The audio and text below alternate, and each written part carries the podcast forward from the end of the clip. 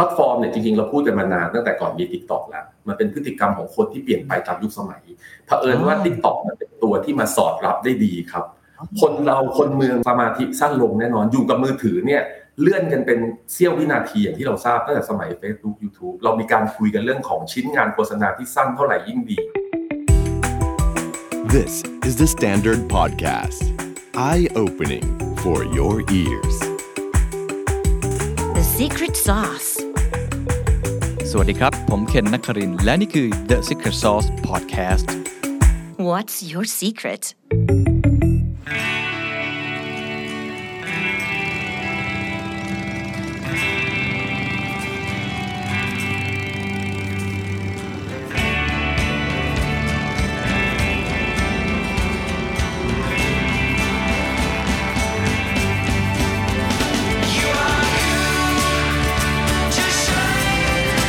จำเป็นต้องเหมือนใครเพราะ UOB พร้อมเข้าใจโลกในแบบคุณผมคิดว่าปีนี้ครับมีความเปลี่ยนแปลงในวงการสื่อค่อนข้างเยอะนะครับภูมิทัศน์สื่อเปลี่ยนแปลงเยอะทุกคนพูดกันถึง TikTok พูดกันถึงตัวคลิปสั้นที่เป็นแนวตั้งแล้วก็อีกหลากหลายมิติที่ผมคิดว่าน่าสนใจนะครับก็เลยชวนพี่โบมาพูดคุยกันจาก MI นะครับก่อนอื่นถามพี่โบอย่างนี้ก่อนปีนี้ในแง่ของภูมิทัศน์สื่อหรือว่าในแง่ของงบโฆษณาที่พี่โบจะทำทุกปีนะเป็นยังไงบ้างครับเท่าที่คาดการณ์ครับถ้าเปรียบเทียบกับปีที่2ปีที่ผ่านมาที่เราอยู่ในช่วงโควิดเนี่ยปีนี้ถือว่ามีการรีบราวด์อย่างชัดเจนนะครับแต่ว่าอาจจะยังไม่ได้ไปเท่าที่ควรนะครับเดิมต้นปีเราคาดการณ์ว่าปีนี้น่าจะรีบราวด์ได้ดีขึ้นระดับ2หลักบวก2หลักนะครับแต่ว่าเรามาถึงโค้งสุดท้ายแล้วควอเตอร์สุดท้ายตัวเลขค่อนข้างชัดเจนครับว่าเราบวกกลับมาแค่ประมาณหลักเดียวเองประมาณ 7. กว่าเปอร์เซ็นต์เองอันนี้คือภาพรวมเม็ดเงินโฆษณาซึ่งรวมไปถึงสื่อดิจิตอลด้วยนะครับสาเหตุหลักอย่างที่คุณเคนทราบก็คือมันมารับน้องตั้งแต่เรามีโอไมครอนต่อเนื่องมาเรามีเรื่องยูเครนรัสเซียเรื่องเงินเฟ้อเรื่องอะไรต่างๆเข้ามามันเลยชะลอการกลับมาชะลอการรีซูมและการใช้คำนี้นะครับในแง่เม็ดเงินของอุตสาหกรรมบ้านเราครับครับซึ่งในแง่ของเม็ดเงินอุตสาหกรรมนี่มันเป็นแค่ระยะสั้นหรือว่าจริงๆแล้วมันจะเปลี่ยนเลยคือคนจะใช้งบกันน้อยลงขนาดนี้ต่อไปหรือว่าคิดว่าเดี๋ยวปีหน้าน่าจะรีบาวกลับมาได้ครับเรียนว่าอย่างที่มีโอกาสได้คุยไปก็คือว่าถ้าดูตัวเม็ดเงินนะครับทาง MI Group ทางผมเองเนี่ยคาดการณ์ว่าตัวเลขคงไม่ได้กลับไปเหมือนสมัยยุค Mass Media หรือประมาณสักเร็วๆก็ปี2012ช่วงนั้นที่ช่วงบูมนะครับเพราะว่าคำว่า mass media มันทรงพลังน้อยลงละ mass media มันเคยมูลค่าสูงเลยครับสปอตทีวีนาทีละ 500,000 400,000 หนังสือพิมพ์เล่มนึงเนี่ยหน้านึงเต็มหน้าเนี่ย 700,000 ยุค mass media มันไม่มีไปตั้งหลายปีแล้วครับฉะนั้นมูลค่ามันหดลงนะครับความคึกคักในการทำการตลาดหรือสื่อสารทางการตลาดยังมีอยู่แต่มูลค่ามันหดตัวลงจากสื่อที่มีความ fragmented มากขึ้นนะครับสื่อแมสมีความทรงพลังน้อยลงใช้คำนี้ครับฉะนั้นเองเนี่ยจากเดิมเราจะเห็นตัวเลขจากเนลสันที่มาเนี่ยอยู่ที่ประมาณ100,000 กว่าล้านมาตลอดถูกไหมครับแต่มาระยะหลังเนี่ยหลังจากเรามา curate เรื่องspending จริงๆแล้วเนี่ยเราจะเห็นได้ว่าการตกลงเหลือประมาณสัก 80,000 ล้านปีนี้น่าจะจบตัวเลขอยู่ที่ประมาณ 80,000 นิดๆนะครับเดี๋ยวผมมีตัวเลขชัดเจนให้นะครับมันน่าจะอยู่ที่ประมาณนี้แหละครับหรือโตขึ้นไปเท่าถึงช่วงก่อนโควิดเนี่ยก็แค่ประมาณ 90,000 ล้านเท่านั้นเองครับเพราะว่าสื่อที่เป็นแมสเนี่ยมูลค่าเยอะๆเนี่ยมันลดอิทธิพลไปเต็มที่แล้วนะครับครับครับคือก็คิดได้หลายแบบนะครับคือมุมนึงอย่างที่พี่โบบอกก็คือว่าแสดงว่าตอนเนี้ยไอ้สื่อแบบดั้งเดิมที่เราเรียกว่าแมสมีเดียเนี่ยพอมันเริ่มเปลี่ยนเข้ามาสู่ไอ้ fragmented media ที่เป็นออนไลน์มากขึ้นเนี่ยผมเข้าใจว่าเรทการ์ดของเขาเนี่ยก็อาจจะต่างจากแมสมีเดียคือมันราคาอาจจะไม่ได้สูงเท่านั้นเลยทำให้ภาพรวมของเม็ดเงินโฆษณามันลดลงอันนี้คือสมมติฐานแรกนะเดี๋ยวพี่โบจะช่วยตอบว่าผมคิดถูกหรือเปล่าหรืออีกมุมนึงมันเป็นไปได้ไหมครับว่าทางมาร์เก็ตเตอร์เองหรือว่าทางแบรนด์ทางเอเจนซี่เองก็มีการชิฟเงินจากมาร์เก็ตติ้งลงไปเพราะว่าถ้าดูภาพรวมทั้งหมดจาก10,000 กว่าล้านลงมาเหลือประมาณ100,000 ล้านใช่ไหมลงมาเหมือน80,000อันนี้มันก็น่าสงสัยนะครับว่าแทนที่มันจะโกรธไปแบบต่อเนื่องทำไมมันถึงลดลงอย่างที่บอกครับมันชิฟแน่นอนครับมาร์เก็ตเตอร์ชิฟตาม consumer behavior อยู่แล้วพฤติกรรมผู้บริโภคณวันนี้ประเทศไทยเราเป็น digital society เต็มตัวแล้วเนาะ 80% ของคนไทยเนี่ยใช้อินเทอร์เน็ตเข้าถึงอินเทอร์เน็ตเป็นประจำอยู่ละตอนนี้80 อัพแล้วฉะนั้นเองเนี่ยมันชิฟมาร์เก็ตเตอร์ก็ชิฟตามพฤติกรรมผู้บริโภคเนี่ยแมสมีเดียก็ถูกลดเงินเรทการ์ดจะปรับไม่รู้แต่ว่ามาร์เก็ตเตอร์ก็ชิฟมาเล่นบนโซเชียลแพลตฟอร์มเยอะขึ้นหรือเล่นสื่อนอกบ้านมากขึ้นเนี่ยตัวเรทการ์ดเองหรือเรทจริงๆที่มีการซื้อขายจริงๆมันก็ลดน้อยลงด้วย นะครับมันก็เลยเป็น2สาเหตุปนกันนะครับครับน่าสนใจครับอ่ะทีนี้ในแง่ของเม็ดเงินโฆษณาไปแล้วเรามาพูดถึงภูมิทัศน์ของสื่อบ้างดีกว่าว่ามีการเปลี่ยนแปลงไปอย่างไรผมจำได้น่าจะประมาณปี2ปีที่แล้วช่วงโควิดนะตอนนั้นพี่โบก็มาขึ้นเวที Economic Forum ในปีแรกแล้วก็พูดกันว่าโหโลกมันกำลังเปลี่ยนแปลงมากเลยมันเป็นเรื่องของ fragmented media เนาะวิธีการสื่อสารมันเปลี่ยนไปแต่ผมเชื่อว่าปีนี้เราเริ่มเห็นภาพที่มันชัดเจนมากขึ้นว่ามันเปลี่ยนแรงเร็วแล้วก็มีการแตกออกเป็นเศษเสี้ยวมากยิ่งขึ้นอีกหลายแพลตฟอร์มมากๆอยากให้สรุปให้ฟังนิดนึงครับว่าภูมิทัศน์สื่อในปี2022และอาจจะต้องมองไปข้างหน้าด้วยนะว่า2023เนี่ยน่าจะเป็นยังไงครับภูมิทัศน์สื่อเนี่ยจริงๆผมอยากให้มองตัวคาบเกี่ยวช่วงโควิดมาด้วยจนกระทั่งถึงปีนี้เราจะเห็นความเปลี่ยนแปลงชัดเจนเลยว่ามีเดียแลนด์สเคปหรือภูมิทัศน์สื่อมันเปลี่ยนแปลงไปต่อเนื่องจริงแล้วก็เปลี่ยนแปลงอย่างหนักนะครับอย่างปีนี้เองเราจะเห็นได้ว่าคำว่าดิจิทัลมีเดียยังไม่ใช่เมนสตรีมที่เราพูดกันมาก่อนหน้านี้ครับมันมีบทบาทแต่ยังไม่ใช่เมนสตรีมเนี่ยปัจจุบันเริ่มไม่ใช่แล้วครับปัจจุบันตัวเลขปีนี้เนี่ยเม็ดเงินถ้าเราดูสะท้อนเม็ดเงินก่อนเนี่ยสื่อบอดคาสต์ทีวีมันลงไปเหลือประมาณ 45-46% เท่านั้นเองในขณะที่สื่อดิจิทัลทั้งหมดเนี่ยไปที่ตัวเลข 33-35% ละมันขี่กันแล้วนะฮะอันนี้ตัวเลขอ้างอิงจากทาง DAAT เลยจากทางสมาคมนะครับแล้วก็สื่ออื่นๆก็ลดหลั่นไปโดยที่สื่อที่3ก็คือสื่อเอาท์โพลตัวนี้เราจะเห็นชัดเจนครับว่า3สื่อหลักที่มีอิทธิพลและมีความเปลี่ยนแปลงในความสำคัญเนี่ยมันเริ่มใกล้เคียงกันแล้วโดยเฉพาะยิ่งสื่อบอดคาสต์ทีวีแล้วก็สื่อดิจิทัลมันเริ่มขี่กันเรายังเดายากมากครับว่าอีกกี่ปีมันถึงจะแซงกันนะครับสำหรับเมืองไทยเพราะว่าพูดตรงๆมันก็คือการคาดเดานะครับมันอยู่ที่พฤติกรรมผู้บริโภคเราอาจจะเห็นปีหน้าก็ได้หรืออาจจะอีกหลายปีก็ได้ทั้งนี้ทั้งนั้นมันขึ้นอยู่กับเพลเยอร์ของแต่ละแพลตฟอร์มด้วยหรือว่าตัวบอดคาสเตอร์ด้วยทีวีด้วยว่าเขาจะมีอะไรมาดึงพฤติกรรมผู้บริโภคให้อยู่กับแพลตฟอร์มหรือช่องทางเขานะครับอันนี้คือเรื่องหลักที่มีการเปลี่ยนแปลงต่อเนื่องมาจากช่วงโควิดแล้วเราก็เห็นต่อเนื่องมาชัดๆมาจนกระทั่งถึงปีนี้ฉะนั้นเองปีหน้าเราก็จะเห็นความเป็น fragmented เนี่ยที่มัน more fragmented เนาะก็ยิ่งแตกกระจายมากขึ้นสื่อที่มันมีความ1สื่อเนี่ย cover คนได้กลุ่มนึงมันจะแตกกระจายมากขึ้นอันเนี้ยเราเรียกว่าเป็นความท้าทายเนาะเป็นความยากลำบากของพวกผม marketer แน่นอนในการที่เราจะขายของแล้วกันแน่นอนเราอยากขายของให้ได้เยอะที่สุดต้องการกลุ่มเป้าหมายที่กว้างที่สุดแต่ในตลาดมันไม่เหมือนเมื่อก่อนนะครับเราจะเอาคน100คนเนี่ยเราต้องมีประมาณ20เครื่องมือครับในการที่จะโกยคน100คนให้ได้เพราะว่าเครื่องมือเดียวหรือ2เครื่องมือเนี่ยมันไม่สามารถแคปเจอร์คน100คนได้อย่างโดนใจอาจจะถึงเขาแต่ไม่โดนใจอาจจะถูกที่แต่ว่าไม่ได้ถูกใจประมาณนั้นนะครับอันนี้ถ้าพูดถึงภูมิภาคสื่อเนี่ยจะมีความขี่กันผมสรุปแบบนี้แล้วกันนะฮะเรื่องสื่อดิจิทัลกับสื่อบอดคาสต์ทีวีเริ่มขี่กันมากขึ้นในขณะที่สื่อเอาท์โพล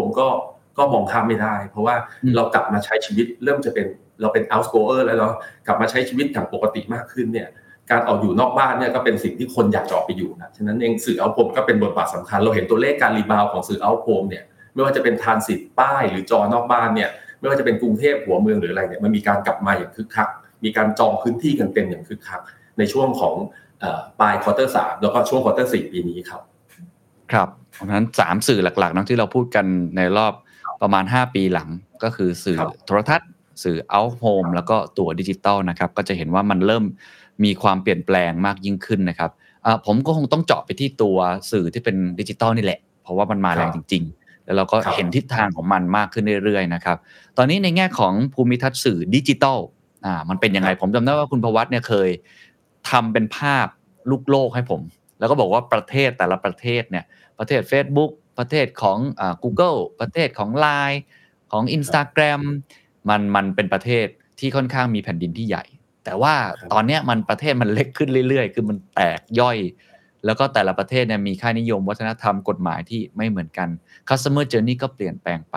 ตอนนี้ผมเชื่อว่ามันก็คงจะแตกเป็นเศษเสี้ยวมากยิ่งขึ้นอีกตรงนี้อธิบายเพิ่มเติมได้ไหมครับว่ามันเป็นยังไงบ้างครับในเรื่องดิจิตอลครับ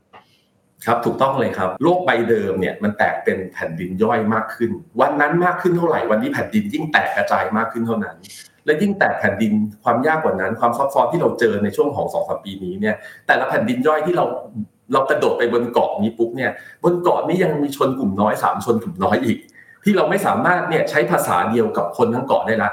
เกาะมันเยอะขึ้นมากนะฮะแต่ละเกาะที่เราปีนไปหาเขาเนี่ยเรายังต้องมี3ภาษาหรือ3วัฒนธรรมย่อยด้วยซ้ำฉะนั้นวันนี้จะเห็นว่าตอบง่ายๆคือมัน more fragmented ก็คือยิ่งแตกกระจายมากขึ้นถูกต้องตามที่คุณเคนได้เกิดมาเมื่อกี้ครับ นะครับซึ่งมันก็สอดคล้องกับวิธีทำการตลาดสื่อสารทางการตลาดที่ว่ามันทำยากขึ้นแล้วเราต้องมีคีย์หลักก็คือเรื่องของอินไซต์ให้ได้ชัดเจนว่า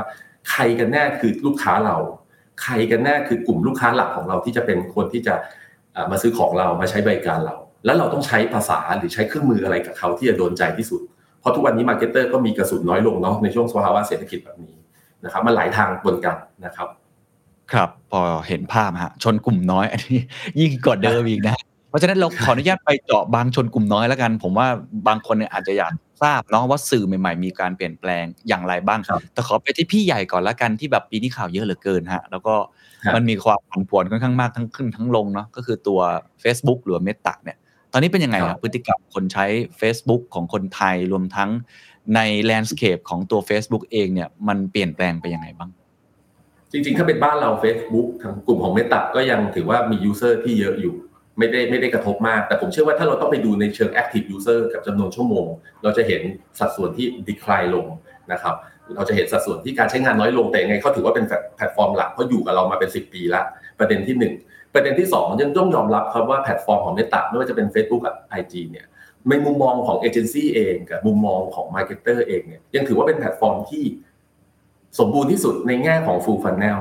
คำว่า full funnel ความหมายคือว่าเราในฐานะเอเจนซี่กับลูกค้าในการจะขายของชิ้นหนึ่งบนโซเชียลมีเดียเนี่ย Facebook มันทำได้ตั้งแต่ awareness แล้วก็สร้าง interest สร้าง engagement จนกระทั่งถึงไปปิดการขายได้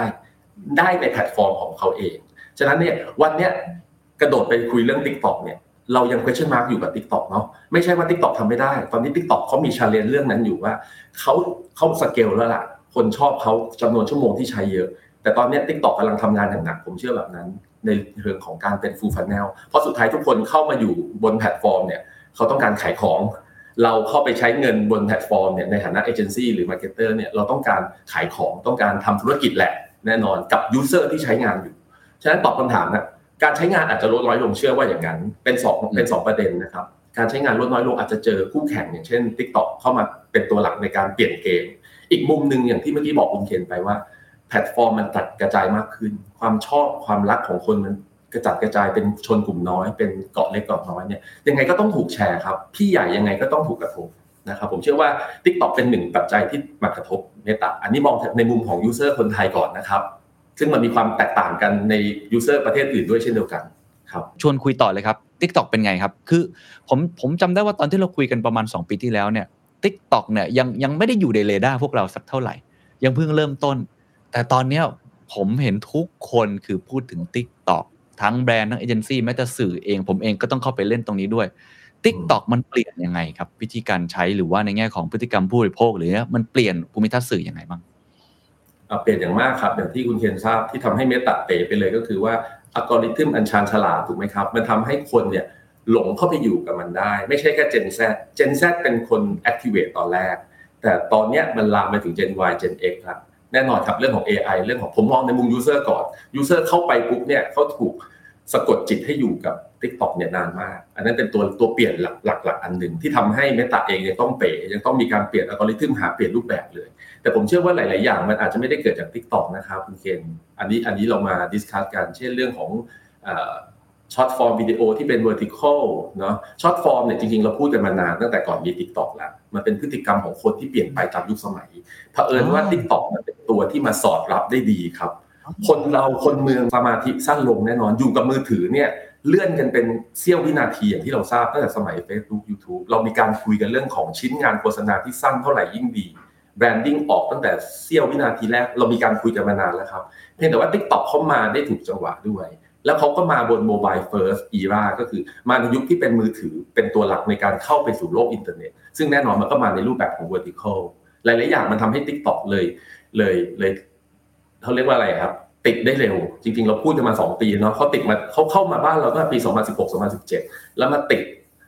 ดกระแสในช่วงของโควิดแล้วก็ต่อเนื่องมาเพราะเขามีการพัฒนาไม่ว่าจะเป็น AI เรื่องของฟีเจอร์เรื่องของวัฒนธรรมอะไรต่างๆเนี่ยรวมไปถึงตอนนี้ที่เขากำลังทำเรื่องของ affiliate หรือการทำให้ทุกคนสามารถเข้ามาซื้อเข้ามาขายเข้ามาหารายได้ได้อะไรต่างๆเหล่านี้ผมเชื่อว่าเขากำลังทำอย่างต่อเนื่องเพื่อให้เขาเป็น full funnel แน่นอนครับเขาแข่งกับเม็ดเงินเจ้าใหญ่ที่ครองอยู่ก็คือทางค่ายของ Meta ณวันนี้ปิดตัวเลขผมย้อนนิดนึงเพื่อให้เห็นภาพนะครับวันนี้อย่างที่ผมบอกว่าค่าย Meta ยังเป็นเจ้าใหญ่อยู่เพราะว่าเม็ดเงินโฆษณาของผู้ประกอบการไทยนะครับหรือว่า Advertiser ที่อยู่ในเมืองไทยเนี่ย Meta ยังเป็นเบอร์1อยู่ในแง่ของชิ้นเค้กของspending ของดิจิตอลนะครับอยู่ที่ประมาณจบปีนี้น่าจะอยู่ที่ประมาณ 33% ถือว่าเป็นเบอร์1เบอร์2ยังเป็น YouTube อยู่นะครับในขณะที่ TikTok เนี่ยยังอยู่อันดับ6อันดับ7เลยนะครับเพราะว่า TikTok บางทีเราเห็นความฮอต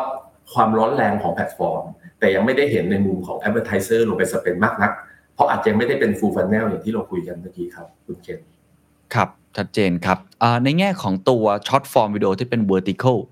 อยากให้คุณประวัติพูดถึงตรงนี้นิดหนึ่งครับว่ามันเป็นอนาคตของการสื่อสารมากน้อยแค่ไหนมันจะเปลี่ยนเลยไหมว่าจากที่คนเคยดูวิดีโอแบบแนวนอนมาอย่างยาวนานเราก็เริ่มเห็นการเปลี่ยนแปลงคือสั้นลงเรื่อยๆตอนเนี้ยมันจะกลายเป็น new normal เลยไหมครับคือกลายเป็นว่าทุกคนต้องทำ vertical แล้วก็ต้องทำ short form video ใช่ไหมฮะผมคิดว่าตอบว่าใช่ก่อนละกันถ้าตอบว่าใช่คือผมมันสอดรับกับพฤติกรรมของคนเพราะว่าทุกวันนี้สังคมไทยเป็นแล้วก็สังคมโลกด้วยเนาะเป็นโมบายเฟิร์สอยู่แล้วมือถือยังเป็นแนวตั้งอยู่ตราบใดที่มือถือเป็นแนวตั้งอยู่ไม่ค่อยมีใครบิดไปดูแนวนอนหรอกในการใช้ชีวิตประจำวันเนี่ย vertical คงต้องเป็นตัวหลักในการที่จะ driveช็อตฟอร์มเนี่ยมันมาตอบเรื่องของพฤติกรรมที่คนเรามีความสมาธิสั้นทำนู่นทำนี่ไปด้วยฉะนั้นต้องช็อตที่สุด2อันนี้มันเลยทำให้ช็อตฟอร์มเวอร์ติเคิลเนี่ยน่าจะยังอยู่ไปได้ระดับหนึ่งแต่ไม่ได้เป็นตัวตอบโจทย์ครับว่าช็อตฟอร์มเวอร์ติเคิลจะเป็นสูตรสำเร็จของการทำการตลาดสื่อสารการตลาดให้กับมาร์เก็ตเตอร์หรือแบรนด์เพราะว่าอย่างที่ทราบครับความอิ่มของคอนเทนต์เนี่ยมันอาจจะไม่ได้ตอบโจทย์ด้วยช็อตฟอร์มใช่ไหมฮะมันแล้วแต่คอนเทนต์ครับผมเชื่อว่าหลายๆแบรนด์ที่ต้องการมีการปูคอนเทนต์ในการตั้งแต่ build brand สร้าง engagement แล้วนำไปสู่การขายเนี่ยบางทีช็อตฟอร์มมันตอบได้แค่เชิง awareness หรือสร้าง interest นั่นเองแล้วเขาต้องไปตามต่อในมุมอื่นในมุม funnel อื่นนะครับผมตอบประมาณนี้นะครับซึ่งตัวที่เห็นตรงข้ามกับทาง TikTok หรือว่าช็อตฟอร์มเลยก็คือตัว YouTube ซึ่งก็ถือว่ายังทำหน้าที่ของเขาได้อยู่ YouTube ก็มีบัมเปอร์เนาะเราเห็นบัมเปอร์มาตั้งนานแล้ว6วิสมัยก่อนมีคนมาพูดว่าดีไม่ดียังไงก็ตามแต่ว่าตัวบัมเปอร์มันชัดเจนครับว่าบัมเปอร์ทำหน้าที่แค่เสี้ยวหนึ่งของการสื่อสารทั้งลูปของเขาบัมเปอร์มาเพื่อสะกดจิตแล้วก็ไปต่อด้วยหนังวิดีโอฟอร์มที่ยาวขึ้นแล้วก็ไปยาวขึ้นไปอีกที่เขาบอกว่าเป็นอะไรนะไบท์สแน็คแล้วก็มิลมาให้ไบท์ก่อนแล้วก็สแน็คเสิร์ฟแล้วก็สุดท้ายเป็นมิลเต็มมิลเลยอันนี้คือสิ่งที่บ้าน Google เขาทำมาในมุมของมาร์เก็ตเตอร์ที่จะคอนวินให้เกิดการรักชอบแบรนด์และนำไปสู่การเป็นลูกค้านะครับอันนี้บอกมองแบบนั้นแต่ถ้าในมุมของ publisher หรือ KOL เนาะเขาอาจจะพออยู่แค่นั้นก็ได้เพราะเขาต้องการสร้างคอนเทนต์แบบสั้นเพื่อให้ดึงใจเนี่ยผมเชื่อว่าช็อตฟอร์มอาจจะเอาอยู่ละนะครับแล้วเขาค่อยไปตอบคำถามอีกทีนึงว่าเขาจะเป็น influencer ที่ได้รับจ้างงานยังไงให้เกิดประโยชน์บนแพลตฟอร์มที่เขาถนัดบนช็อตฟอร์มที่เขาถนัดอันนั้นคงไปว่ากันในมุมของ influencer คงเป็นโจทย์หลักของทาง KOL นะครับครับคิดว่า TikTok จะสร้าง impactมากน้อยแค่ไหนในปีถัดไปหลังจากนี้ซึ่งแน่นอนผมเชื่อว่าเราต้องดูตามสมมุติฐานด้วยนะว่า TikTok เขาก็ต้องทำตัวเองให้ดีขึ้นด้วยถูกไหมฮะไม่ใช่แบบว่าTikTok มันมาเปลี่ยนแปลงแน่นอนเนี่ยทุกๆอย่างเนี่ยมันก็ขึ้นอยู่กับ performance ของเขาด้วยทุกอย่างมันไดนามิกแต่อย่างน้อยที่สุดเนี่ยผมคิดว่าเราน่าจะคุยกันในสมมุติฐานนี้ได้ว่าไอ้ความ impact ของมันที่ TikTok เริ่มจุดติดอย่างชัดเจนแล้วเนี่ยเขาจะไปต่อเนี่ยอันนี้คุณพี่โบมองยังไงครับตอนนี้ผมมองว่าจริงๆไม่ได้มองเนาะจริงๆในตลาดเราเห็นแล้วว่า TikTok ตอนนี้กำลังจะ challenge ตัวเองในมุมสุดท้ายก็คือ funnel สุดท้ายก็คือเรื่องของการนำไปสู่ conversion หรือ transaction นำไปสู่การปิดการขายให้ได้ซึ่งตอนนี้ TikTok พยายามอย่างหนักอย่างที่ 2-3 เดือนก่อนก็เปิดตัว TikTok Shop มาหรือการทำ affiliate ฟังก์ชันต่างๆที่มาเอื้อให้ในระบบนิเวศของ TikTok เนี่ยตอบโจทย์ marketer แล้วกันในมุมของการปิดการขายให้ได้ผมว่า TikTok พยายามทำตรงนี้อยู่นะครับในมุมความร้อนแรงผมเชื่อว่าถ้ามองแค่ปี 2023 เนี่ย TikTok คงยังเป็นแพลตฟอร์มที่ร้อนแรงต่อเนื่องแหละยังไงคงไม่ได้หายไปเร็ววันแต่ 2024 2025 เนี่ยอันนี้เราเข้ามาว่ากันนะครับพูดถึงปีหน้าก่อน 2023 เนี่ยความร้อนแรงของแพลตฟอร์มนี้ในแง่ user ในแง่จำนวนชั่วโมงเนี่ยเราเชื่อว่ายังต่อเนื่องยังเป็นโมเมนตัมต่อเนื่องนะครับแต่สิ่งหนึ่งที่จะเป็นตัวเปลี่ยนเกมให้กับ TikTok ในอีกขั้นหนึ่ง next level ก็คือว่า TikTokเป็น full funnel หรือยังเราน่าจะเห็นผลในช่วงปลายปีนี้ได้เนาะหรือว่าถ้าเห็นทันเดี๋ยวผมอาจจะไปแชร์ข้อมูลเพิ่มเติมในฟอรัมนะครับซึ่งตอนนี้ TikTok ยังไม่ถึงจุดนั้นถ้าเราเปรียบเทียบอย่างแพลตฟอร์มยักษ์ใหญ่อย่าง Meta ก็คือตัว Facebook หรือ IG ผมเสริมนิดนึงอย่าง TikTok เนี่ยมีคนหลายคนก็ปรามาสและการใช้คำนี้ว่า TikTok เนี่ยนอกจากเรามองเรื่องของการใช้งานจำนวนชั่วโมงแล้วเนี่ยเราต้องมองพฤติกรรมผู้บริโภคก็คือ คนหนึ่งคนที่เข้ามาเล่นในแพลตฟอร์ม TikTok เนี่ยเขาเข้ามาเปิดรับคอนเทนต์แน่นอนหลักๆคือ entertainment humor หรืออะไรก็ตามเขาไม่ได้ต้องการมาหาเพื่อนหาฝูงหรือมาเอาความรู้มากมายนะอันนี้คือ majority ของเขามาเล่นฉะนั้นอาจจะเป็นการยากหรือเปล่าที่คนเข้ามาในแพลตฟอร์ม TikTok แล้วเราไปชวนให้เขาซื้อของไม่ว่าจะเป็น category ไหนอันนี้เป็น challenge ที่เขามีคนพูดกันซึ่งตัว TikTok affiliate หรือว่า TikTok shop เนี่ยที่เขากำลังจะทำเนี่ยน่าจะเป็นตัว proof ให้เห็นได้อย่างนึงครับว่า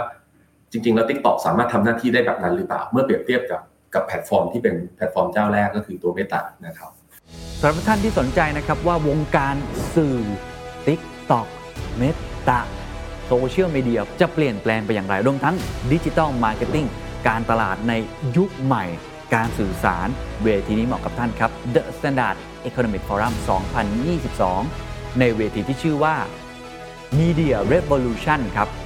มีวิทยากร3ท่านชั้นนำเลยจะมาบอกอินไซต์ให้ทุกท่านได้เห็นภาพครับท่านแรกครับคุณเอิร์ธอัธวุฒิจาก Adapter เป็นเอเจนซี่ที่ทำเรื่องดิจิทัลแถวหน้าของเมืองไทยท่านที่2คุณภวัฒน์จาก Media Intelligence จะมาพูดเรื่องอุตสาหกรรมสื่อผู้มีทัศน์สื่อที่เปลี่ยนแปลงไปและท่านสุดท้ายครับคุณชลากรปัญญาโฉมจาก Workpoint Entertainment เรื่องของสื่อบันเทิงซอฟต์พาวเวอร์ที่มีอิทธิพลอย่างยิ่งในสังคมไทยจะมีหน้าตาเปลี่ยนแปลงไปอย่างไรถ้าอยากใช้สื่อให้ตรงเป้ามากที่สุดอยากเข้าใจโซเชียลมีเดียและการตลาดเวทีนี้ห้ามพลาดครับ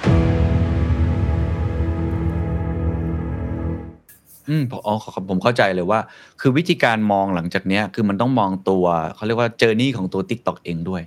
ว่าเขาก็ต้องผ่านบททดสอบตัวนี้ซึ่งไอ้บททดสอบแบบเนี้ย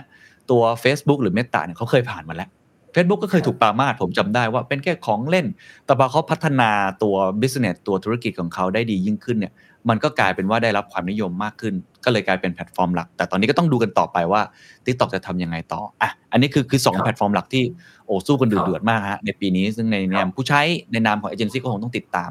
แต่อีกอันนึงเมื่อกี้คุณภวัฒน์พูดซึ่งผมคิดว่าโอ้โหดูแล้วยังไปได้อีกยาวๆแล้วก็ดูจะมีความ impact มากขึ้นเรื่อยๆก็คือตัว YouTube เป็นไงครับ YouTube นี่ตอนนี้ผมเห็นคนดูสมาร์ททีวีอยู่ที่บ้านก็เปิด YouTube คือแทบไม่ค่อยได้ดูทีวีแบบปกติแล้วด้วยซ้ำเนี่ยมีความเปลี่ยนแปลงอะไรที่น่าสนใจบ้างครับ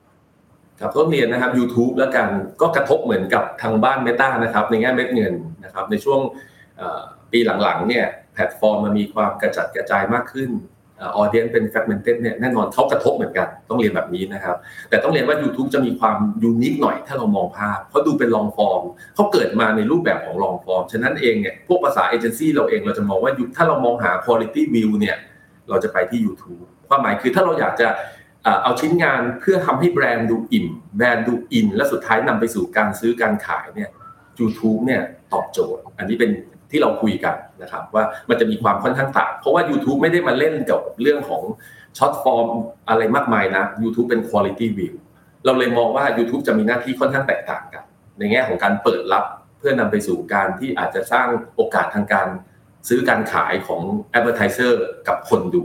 นะครับแล้วก็ทุกวันนี้เองอย่างที่บอกครับ YouTube เองเราไม่ได้ดูที่แค่มือถือเนาะมันเป็น connected TV ก็คือคนดู YouTube ก็ connect ขึ้นบน smart TV แนวนอนอะไรไปฉะนั้น YouTube เองไม่ได้ไป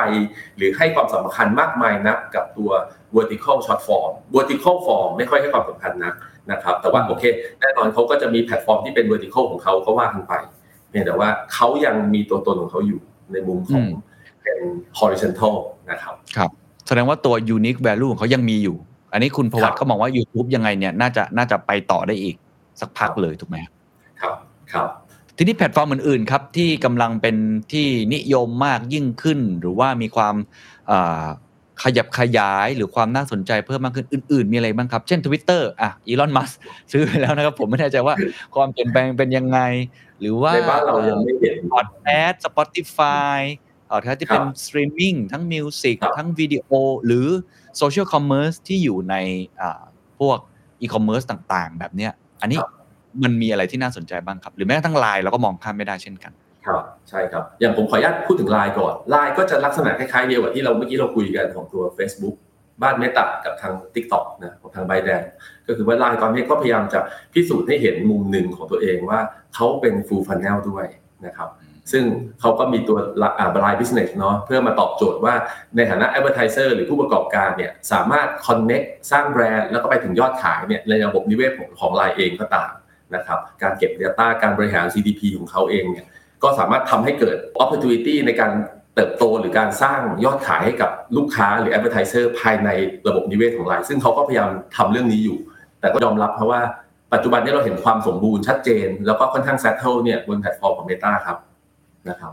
ส่วนอื่นๆเนี่ยที่ไม่คิดคุณเคนบอกผมเชื่อว่ามันก็กลับไปตอบโจทย์เรื่องเราครับว่าปัจจุบันเนี่ยเราพูดกันได้เยอะมากเลยบางแพลตฟอร์มผมรู้แต่ชื่อนะรู้แต่ definition มันแต่ผมก็ไม่เคยไปเล่นเพราะว่ามันกลายเป็นชนกลุ่มน้อยเป็นเกาะเล็กเกาะน้อยเต็มไปหมดอย่างที่คุณเคนทราบฮะเด็กวันนี้ทุกวันนี้เนี่ยที่ไม่เข้าโรงหนังเขาดูเรฟกันเรฟก็คือเป็นอีกการที่กระจุกตัวของเด็กกลุ่มนึงที่เข้าไปดูหนังด้วยกันเสมือนกับว่าคุณเข้าไปดูโรงหนังหรือไปบ้านเพื่อนแต่คุณอยู่คนละที่แล้วก็ไปดูหนังอันนี้คือเรฟถูกมั้ยครับDiscord ถูกไหมครับ Discord ก็เป็นอีกกลุ่มนึงซึ่งแน่นอนฮะมันโตมาจากสายพวกเกมเมอร์แต่ปัจจุบันเนี่ยเด็กกลุ่มนึงด้วยโดยเฉพาะอย่างยิ่ง Gen Z ตอนปลายจนไปถึง Gen Alpha เนี่ยเขาใช้ Discord ในการเป็นแชทแอปพลิเคชันของเขาละเขาไม่มาแชทกันบน LINE ละหรืออะไรต่างๆเนี่ยมันจะมีความเป็นกลุ่มย่อยมากขึ้น Twitter เลยไม่เห็นมุมของเอฟเฟคที่มาจากเรื่องของ movement ของคุณอีลอนมัสก์นะฮะในเมืองไทยยังไม่ได้เห็นเอฟเฟคถ้าเห็นเอฟเฟคไงเดี๋ยวคงมาชวนคุยกันอีกทีนึงนะครับมันก็เลยอย่างที่ผมบอกไปตอนต้นนะครับมันเป็นความยากมากแล้วมันจำเป็นต้องมีอินไซต์หาอินไซต์ร่วมกันจริงๆครับว่าแต่ละแพลตฟอร์มย่อยเนี่ยวัฒนธรรมคืออะไรจุดมุ่งหวังของคนใช้งานแต่ละแพลตฟอร์มในช่วงเวลาต่างๆกันเนี่ยเป็นอะไรเพื่อที่เราจะได้ออกแบบเครื่องมือออกแบบภาษาให้เข้าไปหาเขาถูกเพื่อโอกาสทางธุรกิจครับส่วนตัวพอดแคสต์ก็อย่างที่บอกว่าจะกลายเป็นค่อนข้างเป็นนิชไปละนะครับแล้วก็ Spotify กับตัวจูก็จะเป็นแพลตฟอร์มในเชิงของ Audio ซึ่งอาจจะทดแทนของคลื่นวิทยุหรือเปล่าก็มีการคุยกันนะครับครับครับงั้นชวนคุยอีกสักแพลตฟอร์มนึงแล้วกันนะครับคือตัววิดีโอสตรีมมิ่งเมื่อกี้ที่แตะไปบางอันตอนนี้เราเห็นในเมืองไทยก็เยอะมากเลยเนาะ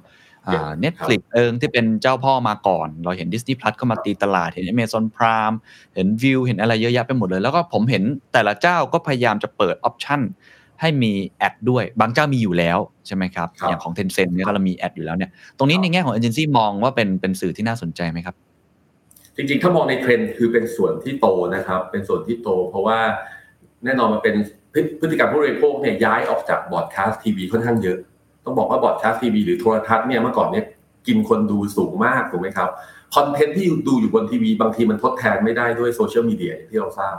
คนอยากเข้าโซเชียลก็เข้าไปโซเชียลเข้าไป discover content แต่คนที่อยากเข้าไปเสพคอนเทนต์จริงๆที่สมัยก่อนเราดูทีวีกันดูเกมโชว์วาไรตี้หรือดูละครเนี่ยมันก็ต้องหาตัวทดแทนเนี่ยสุดท้ายมันไปอยู่ที่ OTT เหล่านี้เนี่ยแหละครับที่เราเห็น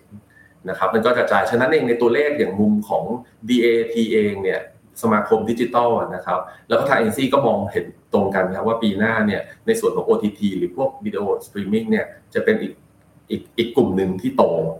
ในแง่เม็ดเงินโฆษณาเพราะว่าการลงโฆษณาอย่างที่คุณเคนเกิดมาเนี่ยเราก็จะเปิดรูมในการลงโฆษณาหรือเป็นเราเรียกว่าเป็น pre-roll หรือเป็นแอดโฆษณา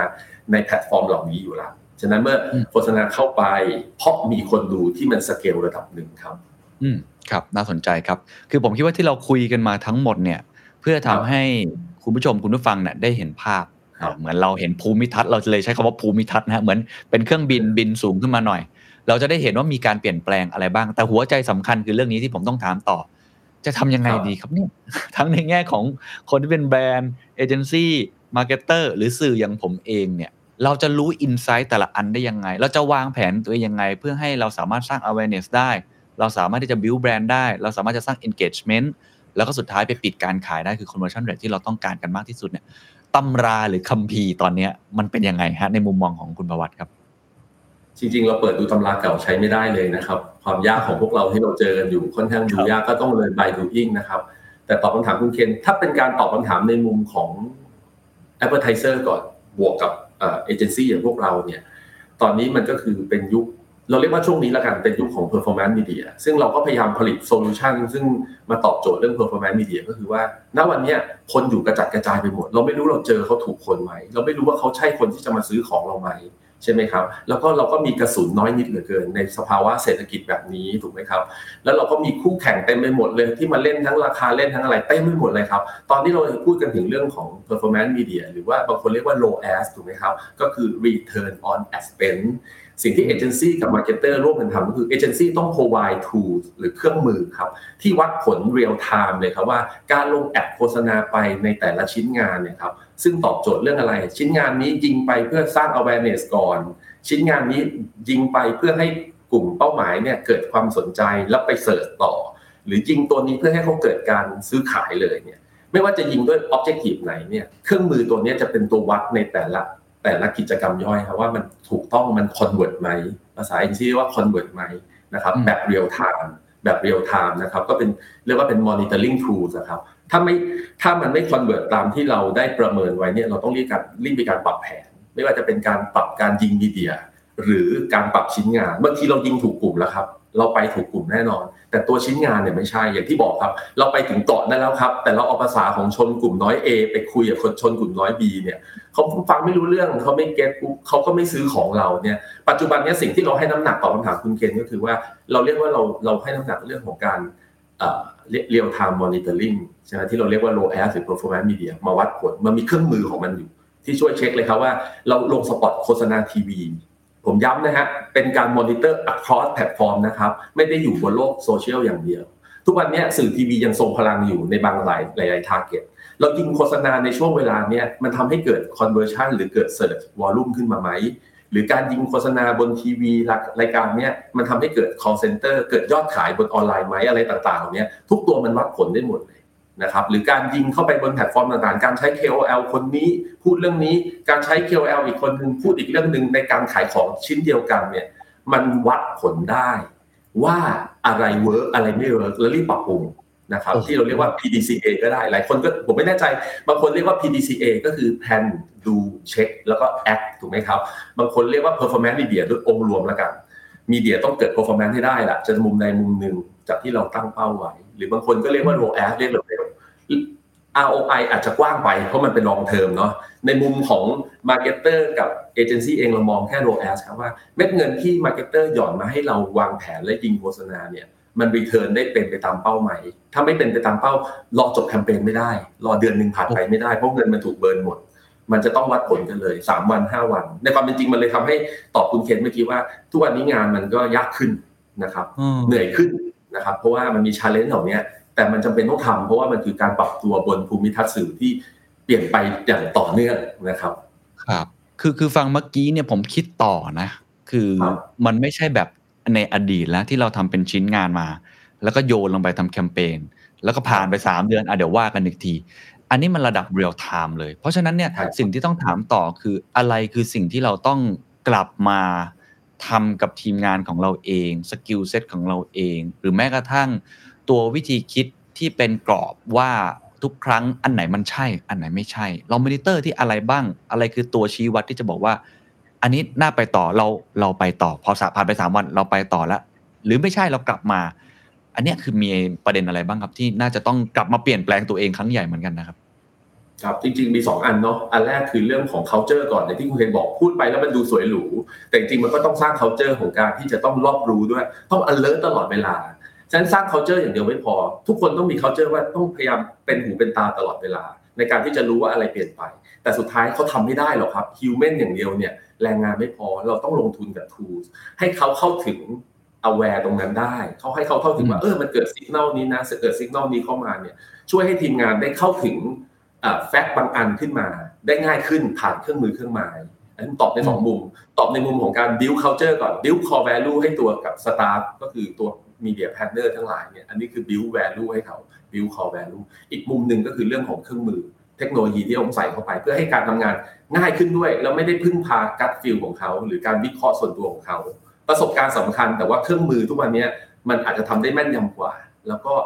ลดเวลาได้ดีขึ้นนะครับก็คือไปในสองส่วนซึ่งส่วนที่2เนี่ยใช้ทุนค่อนข้างเยอะแต่ก็จำเป็นต้องทำนะครับเอาขออนุญาตไปส่วนแรกก่อนแล้วกันนะครับเอาถามแทนคุณประวัติเองก็ได้เลยว่าคุณประวัติก็ต้องเปลี่ยนตัวเองผมเชื่ออย่างนั้นนะเพราะมันไม่เหมือนเดิมเลยครับวิธีการที่เราทำไปเพราะว่าแสดงว่าไอ้สิ่งที่เราลงทุนลงแรงไปในหลายครั้งเนี่ย แล้วผลลัพธ์มันไม่ได้ตามที่เรียลไทม์มันบอกเราก็ต้องเปลี่ยนทันทีถูกไหมครับเพราะฉะนั้นอะไรคือสกิลเซ็ตของตัวพี่โบเองอะที่พี่โบก็ต้องเปลี่ยนหรืออะไรคือสิ่งที่พี่โบต้องเลิกทำแบบนั้นแล้วเริ่มทำอันใหม่มีอะไรบ้างครับในมุมมองของเอเจนซี่อย่างนี้ก็ได้ครับก็พอ value แล้วกันเนาะจริงๆผมพยายามทำกับตัวเองแล้วก็พยายามถ่ายทอดให้ทีมงานก็คือ 3A เนาะพูดง่ายๆก็คือ aware adapt แล้วก็ agility เนาะทุกวันนี้ agility พูดกันเยอะหมดละ agility ไม่ใช่เท่ากับ speed แต่ว่า agility ก็คือเท่ากับความปัดเปลี่ยวเนาะสามอันนี้ต้องอยู่ในใจของเราก่อนเพราะว่าทุกคนอยู่บนสมรภูมิสื่อที่เปลี่ยนไปไม่ว่าจะคนอายุ40 50หรืออย่างคนเจนผมที่เป็น Gen X ผมเติบโตและเรียนรู้มาจากยุคของ mass media ทรงพลังแต่วันนี้ผมต้องมาบริหารในยุคที่ mass media ไม่ได้ทรงพลังละแต่เป็นโลกของ digital led society แล้วเนี่ยครับสามอันนี้เป็น core value ที่พยายาม build ตัวเองมาตลอดในการที่จะต้องเปลี่ยนตัวเองให้ได้แล้วก็ถ่ายทอดไปยังสตาฟพนักงานแล้วเมื่อเรา aware ตรงนี้ปุ๊บเรารู้แล้วฮะว่าอะไรที่เราขาดล่ะเราก็ลงทุนกับเครื่องมือจำเป็นต้องลงทุนเครื่องมือเพื่อมาเสริม core value ของเราอย่างที่เมื่อกี้บอกคุณเขียนก็คือเอาเครื่องมือเครื่องไม้มาเสริมเราแต่สุดท้ายมันต้องมาจากจิตใต้สำนึกของเราก่อนในการทำนะครับครับน่าสนใจครับ aware adapt นะครับแล้วก็ตัวที่ agilityนี่สำคัญมากนะครับในแง่ของเครื่องมือนี่เอาภาพใหญ่ๆก็ได้นะครับว่าเครื่องมือประเภทไหนละกันที่ตอนนี้จำเป็นอย่างยิ่งหรือตัวชี้วัดไหนที่จำเป็นอย่างยิ่งที่แบบเราต้องมีเอาไว้เพื่อเป็น performance marketing ที่ดีครับก็ถ้าเครื่องมือตอนนี้ถ้าแบ่งหมวดเป็น2เครื่องมือที่สำคัญเครื่องมือแรกก็คือเป็นเหมือนเครื่องมือ insight เนาะในอดีตเราใช้เป็นพวก active research ต่างๆแต่ปัจจุบันเนี่ยเราให้น้ำหนักกับเรื่องของreal time research มากขึ้นก็คือ social listeningเพราะว่ามันเรียลไทม์อ่ะทุกวันนี้เราจะอาศัยรีเสิร์ชที่ออกฟิลปีละครั้งหรือ2ครั้งเนี่ยเอามาดูเนี่ยเราแทบจะหาอิมพลิเคชันยากมากนะครับแต่บางอันเนี่ยเราดูจากรีเสิร์ชที่เป็นควอนติเททีฟได้บางอันเนี่ยยังพอดูได้นะครับแต่ปัจจุบันให้น้ำหนักกับเรื่องของโซเชียลลิสติ้งซึ่งทางเราไม่ได้ develop เองนะครับเรา subscribe กับsocial listening developer ที่เชี่ยวชาญแต่เรา subscribe หลายๆเจ้าเพื่อให้น้องหรือพนักงานที่เห็นเนี่ยเห็นหลายๆเจ้าแล้วก็มาเอามาคิวเลตกันเองว่าสองเครื่องมือเนี้ยที่มีลอจิกในการพัฒนาโซเชียลลิสติ้งที่แตกต่างกันเนี่ยเราในฐานะตัวกลางเนี่ยผู้ใช้งานเนี่ยเราจะเห็น 2-3 เครื่องมือเนี้ยแล้วมาใช้งานได้ดีที่สุดนะครับไม่ได้พึ่งพาโซเชียลลิสติ้งทูเจ้าใดเจ้าหนึ่งอันนี้คือเรื่องของอันแรกก่อนก็คือหาอินไซต์แบบเรียลไทม์เราเลยต้องไปที่โซเชียลลิสติ้งตอบคำถามเกณฑ์อีกอันนึงก็คือเครื่องมือในเชิงที่เมื่อกี้ผมเกริ่นไปก็คือเครื่องมือวัดผลว่ามันเป็น performance media ได้ไหมก็คือ monitoring tools ครับเครื่องมืออันเนี้ยทางบริษัทผมเป็นบริษัทลูกครึ่งญี่ปุ่นเนาะเราก็จะมี develop ในตัวเครื่องมือที่เป็นในการวัดผลนะครับว่ายิงแอดตัวนี้ไปแล้วมันจะเกิด signal หรือเกิด impact มาบน action ใด action หนึ่งหรือเปล่าที่เราเรียกว่าเป็น monitoring เพื่อหา ROAS หรือว่าหาตัว performance mediaเครื่องมือที่2เนี่ยเอามาเพื่อทำ PDCA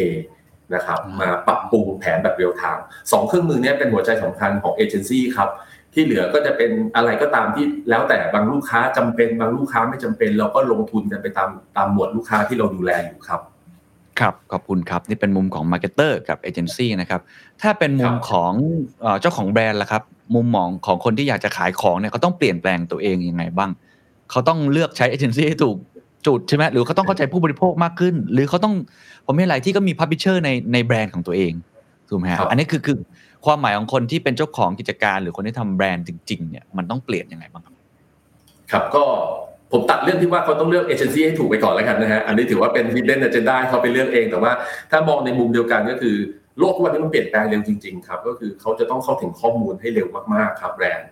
ต้องเข้าถึงข้อมูลให้เร็วมากๆเพราะว่าถ้าเขาเข้าถึงข้อมูลช้าเนี่ยการเป็นเบอร์1ของเขาก็เสียเปรียบเบอร์2อยู่แล้วในแง่ของ insight แล้วก็การทำการตลาดทุกวันนี้อย่างที่ทราบก็คือว่ามันไม่ได้มี one fit all อยู่แล้วเราทราบกันมาดีเนาะฉะนั้นเองผมเชื่อว่า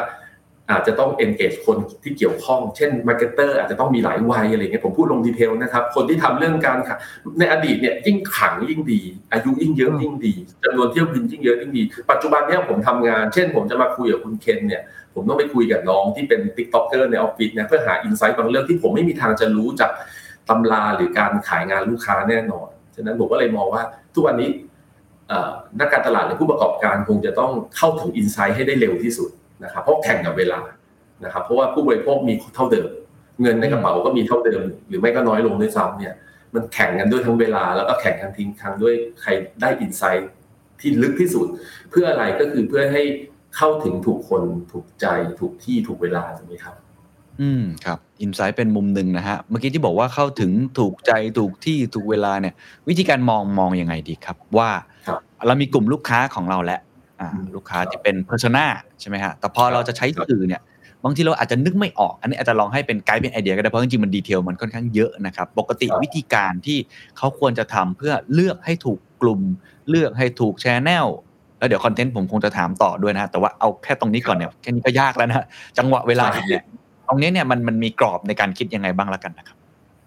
ก็คือเราอาศัยหลายเครื่องมือเนาะอย่างที่บอกครับเครื่องมือที่เป็นqualitative ด้วยโฟกัสกลุ่มด้วยตัวนี้มันจะคลอดมาได้ครับว่าแต่ละกลุ่มย่อยเนี่ยที่ลูกค้าบอกเรามาแล้วนะอันนี้ผมมองในมุมเอเจนซี่นะฮะลูกค้าเขาแพร็กมาแล้วว่าตกลงแล้วใครเป็นฐานลูกค้าหรือใครที่น่าจะเป็น prospect หรือเป็นลูกค้าเนี่ยเขาให้กลุ่มนี้มาแล้วเนี่ยเรากลุ่มนี้มาดูว่าจริงๆแล้วพฤติกรรมหรือ insight ของคนกลุ่มนี้ทุกวันนี้24ชั่วโมงเขาอยู่กับอะไรมากที่สุดเขายังดูทีวีนะฉะนั้นเองเราทิ้งทีวีไม่ได้ยกตัวอย่างเราอาจจะเหมารวมไม่ได้ว่าคนกลุ่มนี้ไม่ดูทีวีแล้วหรือเปล่าหรือคนกลุ่มนี้ไม่ดูทีวีเลยวันๆอยู่แต่บน TikTok หรือคนกลุ่มนี้อยู่แต่บน Discord อะไรอย่างเงี้ยครับเรามีหน้าที่ define ให้เห็นว่าjourney เขาเป็นยังไงในแต่ละวันด้วยยังไม่ต้อง journey ที่มาซื้อของนะฮะ journey ของเขาเองหรือพฤติกรรมของเขาเองในแต่ละวันเนี่ยเป็นยังไงแล้วเราค่อยมาออกแบบ customer journey ให้เขาว่าโอเคใน1วันเราควรจะเข้าหาเขาเมื่อไหร่ยังไงอย่างที่บอกคุณเคนไปครับถูกคนเนี่ยเรากับมาร์เก็ตเตอร์เราในฐานะเอเจนซี่หรือมาร์เก็ตเตอร์เจ้าของสินค้าเนี่ยร่วมกันกำหนดเนาะบางทีเราไม่รู้ดีทั้งหมดว่าถูกคนคือใครกันแน่ที่ถูกคนเขาจะพอรู้ได้แชร์ข้อมูลกันนะครับถูกใจก็คือเราก็ต้องรู้ว่าภาษาอะไรที่จะคุยกับคนกลุ่มนี้เราได้อินไซต์มาฮะคนกลุ่มนี้ต้องพูดภาษามีมนะต้องเอามีมไปคุยกับเขาต้องเอาเรื่องแคชชัวร์ไปคุยกับเขาต้องเอาเรื่องโชว์ออฟไปคุยกับเขาอย่าเอาเรื่องซีเรียสไปคุยบาๆๆอะไรก็ไปแล้วก็ถูกที่ก็คือเรื่องสื่อที่เอเจนซี่อาจจะช่วยได้จากเครื่องมือว่าคนกลุ่มนี้เสพคอนเทนต์หรือเสพสื่ออะไรบ้างแล้วก็ถูกเวลาด้วยก็คือว่าเวลาไหนที่เปิดรับในการที่เขาจะเสพคอนเทนต์ของเราอะไรต่างๆเนี่ยก็คือเอามาวางเป็นเจอร์นี่เมื่อก่อนนี้เราเรียกว่ามีเดียแพลนยุคเมื่อก่อนเราจะเรียกว่าหน้าที่เอเจนซี่มีเดียเอเจนซี่คือการทำมีเดียแพลนทุกวันนี้ก็คือการทำคัสโตเมอร์เจอร์นี่ให้ได้เพราะว่ามันซับซ้อนกว่าบางทีมันไม่ได้จบที่สื่อครับมันไปจบที่ออนกราวมันไปจบที่เอาท์โฮมต่างๆนะครับแล้วก็มีเรื่องคอนเทนต์เข้าไปเกี่ยวข้องอย่างที่คุณเจนบอกปัจจุบันมีเดียเอเจนซี่ต้องไปทำเรื่องคอนเทนต์ด้วยเพราะคอนเทนต์ก็คือเป็นสื่ออย่างหนึ่ง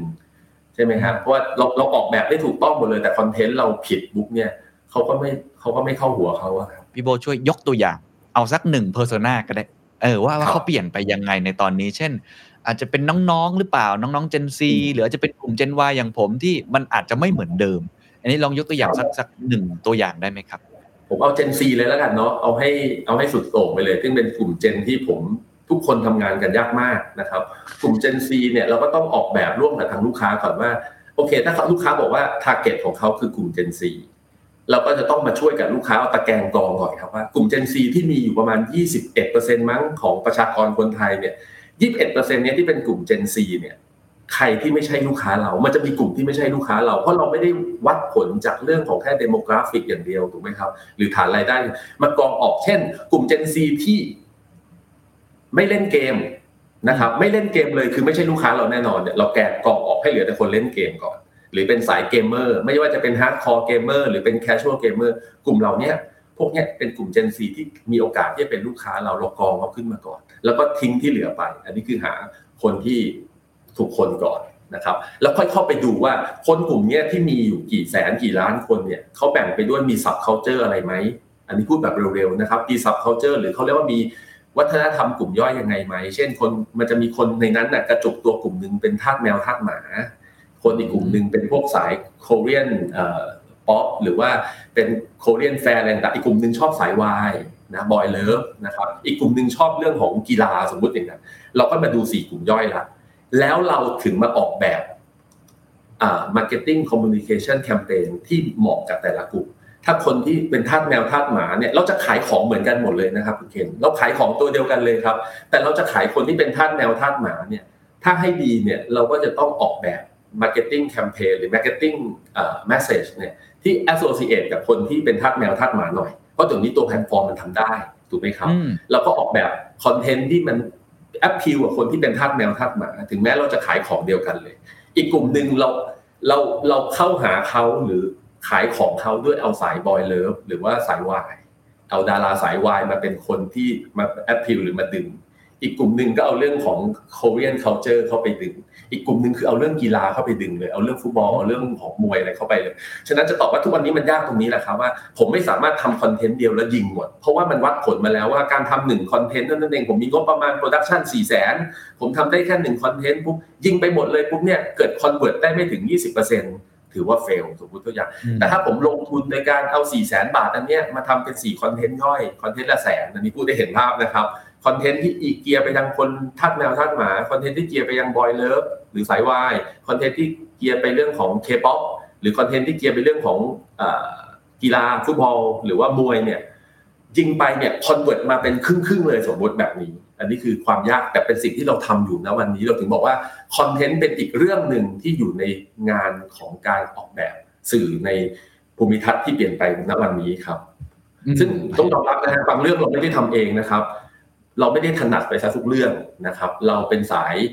ศาสตร์ฉะนั้นเองความหมายคือเราก็พาร์ทเนอร์กับคนที่เป็นคอนเทนต์ครีเอชั่นเก่งๆไม่ว่าจะเป็นพับลิเชอร์เองอย่างคุณเคนหรือว่าอย่างใครก็ตามเนี่ยเข้ามาช่วยเราในมุมนั้นแต่เราต้องส่งไปก่อนว่าเราต้องการออกแบบคอนเทนต์แบบไหนแล้วก็ส่งไปหาผู้เชี่ยวชาญให้เขาช่วยออกแบบหรือช่วย develop ให้เราประมาณนั้นครับคุณเคนครับจากทำงานชิ้นเดียวต้องทำงาน4ชิ้นแล้วก็มีความละเอียดซับซ้อนเรียลไทม์มากขึ้นด้วยนะฮะอ่ะเมื่อกี้พูดในแง่ของศาสตร์มาของศิลป์บ้างผมคิดว่าพี่โบคงได้ทำงานกับคนที่เป็นคอนเทนต์ครีเอเตอร์หรือว่าพับลิเชอร์แบบผมอะไรเงี้ยอยู่บ้างนะอาจจะมองเห็นอยากทราบมุมมองแล้วกันนะครับแลกเปลี่ยนกันว่าในแง่ของการทำคอนเทนต์ล่ะครับที่โอ้โหคนก็แตกออกเป็นเศษเสี้ยวเยอะมากมายมีเดียก็ไม่เหมือนกันเนี่ยคิดว่าอะไรคือหัวใจที่เราต้องกลับมาทบทวนตัวเองแล้วเปลี่ยนแปลงเพื่อสอดรับกับเทรนด์ในปีหน้าคนทำคอนเทนต์ต้องคิดอะไรไงถ้าเป็นมุมผลถือโอกาสขออนุญาตคอมเมนต์ละกันก็คือว่าคนทำคอนเทนต์ทุกวันนี้ก็จะต้องคงต้องทำใจครับว่ายังไงก็ตามเราจะคงไม่ใช่เป็นคอนเทนต์ครีเอเตอร์เหมือนคนในยุค10ปีก่อนที่ว่าฉันมีแฟนหรือมีแฟนคลับจำนวนเท่านี้มันถึงสักเซสหรือว่าถือว่าเราสอบผ่านการเป็นคอนเทนต์ครีเอเตอร์หรือเป็นพับลิเชอร์เพราะโลกทุกวันนี้มันเปลี่ยนแล้วครับทุกวันนี้เราไม่ได้ดูจำนวนแฟนหรือจำนวนแฟนของพับลิเชอร์นั้นๆดูความเข้มข้นมากกว่าดูคุณภาพมากกว่าเช่นยกตัวอย่างผมยกตัวอย่างไม่พลาดพิงแล้วกันสมมุติยกตัวอย่างคอนเทนต์ครีเอเตอร์คนหนึ่งเนี่ยอาจจะมีแฟนหรือฟอลโลเวอร์ตามแค่ 500,000 คน 300,000 คนก็ตามแต่ 300,000 คนนั้นน่ะโคตรจะรักโคตรจะชอบเลยแล้วก็อินไปกับคอนเทนต์ครีเอเตอร์คนนั้นในฐานะที่เขาเป็นพับลิเชอร์เป็นโอปิเนียนลีดเดอร์เป็นสเปเชียลิสต์เป็นอะไรก็ตามเลยอันเนี้ยในมุมมองของเอเจนซี่หรือมาร์เก็ตเตอร์เนี่ยให้ค่ากับครีเอเตอร์แบบนี้มากกว่าเพราะว่าเรากำลังเข้าสู่ยุคที่มันแตกกระจายถูกไหมครับเราเน้นคุณภาพมากกว่าว่าคุณจะมีเท่าไหร่ทำไม่สนใจแต่คนนั้นเนี่ยเค้ากำกุมแฟนคลับเค้าได้จริงๆกุมเค้าได้จริงๆสั่งซ้ายไปซ้ายสั่งขวาไปขวาฉะนั้นเองการที่เราเป็นมาร์เก็ตเตอร์หรือเป็นเอเจนซี่เนี่ยเราให้ทางพับลิเชอร์รายนั้นช่วยโคครีเอชั่นหรือทำแบรนด์เนดคอนเทนต์เนี่ยแบรนด์เราก็จะติดไปกับเค้าด้วยเพราะแฟนเค้าเชื่อแล้วก็รักแล้วก็ชอบในคอนเทนต์หรือพับลิเชอร์คนนั้นครับผมน่าจะตอบประมาณนี้นะครับไม่ได้ดูที่จำนวนแต่ให้ดูที่พยายามทำให้แฟนที่มีอยู่ไม่ว่าจะเป็นหลักหมื่นหรือหลักแสนหรือหลักล้านก็ตามเนี่ยให้เข้มข้นกับเรามากที่สุดตัวตนของเราคืออยู่ที่ความเข้มข้นของแฟนไม่ได้อยู่ที่ปริมาณของแฟนครับผมว่าชัดเจนครับจากในแง่ของตัวปริมาณกลายเป็นคุณภาพแล้วก็ความเหนียวแน่นของคอมมูนิตี้ของเราอันนี้จะเป็นจุดหนึ่งที่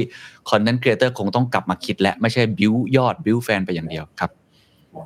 ยกมือนิดนึงครับคุณเคนอย่างอันที่สอดคล้องมาจากพูเว่นฮะในอดีตเนี่ยเวลาเราทำงานกับอินฟลูเอนเซอร์เนาะไม่ต้องเป็นพับลิเชอร์ก็ได้เวลาเราจะจ้างอินฟลูเอนเซอร์ให้กับลูกค้าเมื่อ 3-4 ปีที่แล้วเราจะดูจาก followers เขาถูกไหมครับแล้วก็เรทเขาว่านี่เป็นดารานี่เป็นแมคโครนี่เป็นไมโครนี่เป็นนาโนเราดูแบบนี้การจ้างเราจ้างมิตินี้แต่ปัจจุบันเราแทบจะลืมโมเดลนี้ไปเลยนะครับเราดูโมเดลของว่าอินฟลูเอนเซอร์หรือครีเอเตอร์คนนั้นๆเนี่ยเขามีแฟนระดับที่เราพอได้ก็พอไม่ต้องเยอะเวอร์ก็ได้แต่แฟนของเขาเข้มข้นพอไหมโดยเรามีเครื่องมือเข้าไปจับมันจะมีเครื่องมือกลางเข้าไปดึงได้เลยครับว่า